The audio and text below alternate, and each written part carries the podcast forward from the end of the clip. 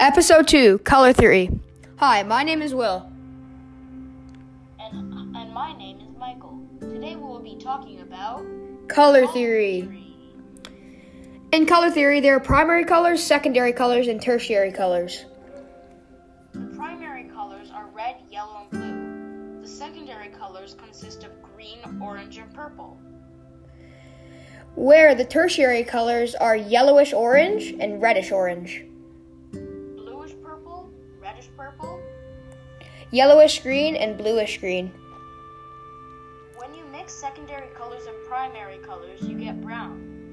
There are cold and warm colors. The warm colors are red, yellow, and orange, and anything in between. The color the, the cold colors are green, blue, and purple and anything in between. In color theory, you can use tints and shades to add brightness or darkness. You can also use intensity to make a color more vibrant. Well, that's it for color theory. See you next episode. Bye.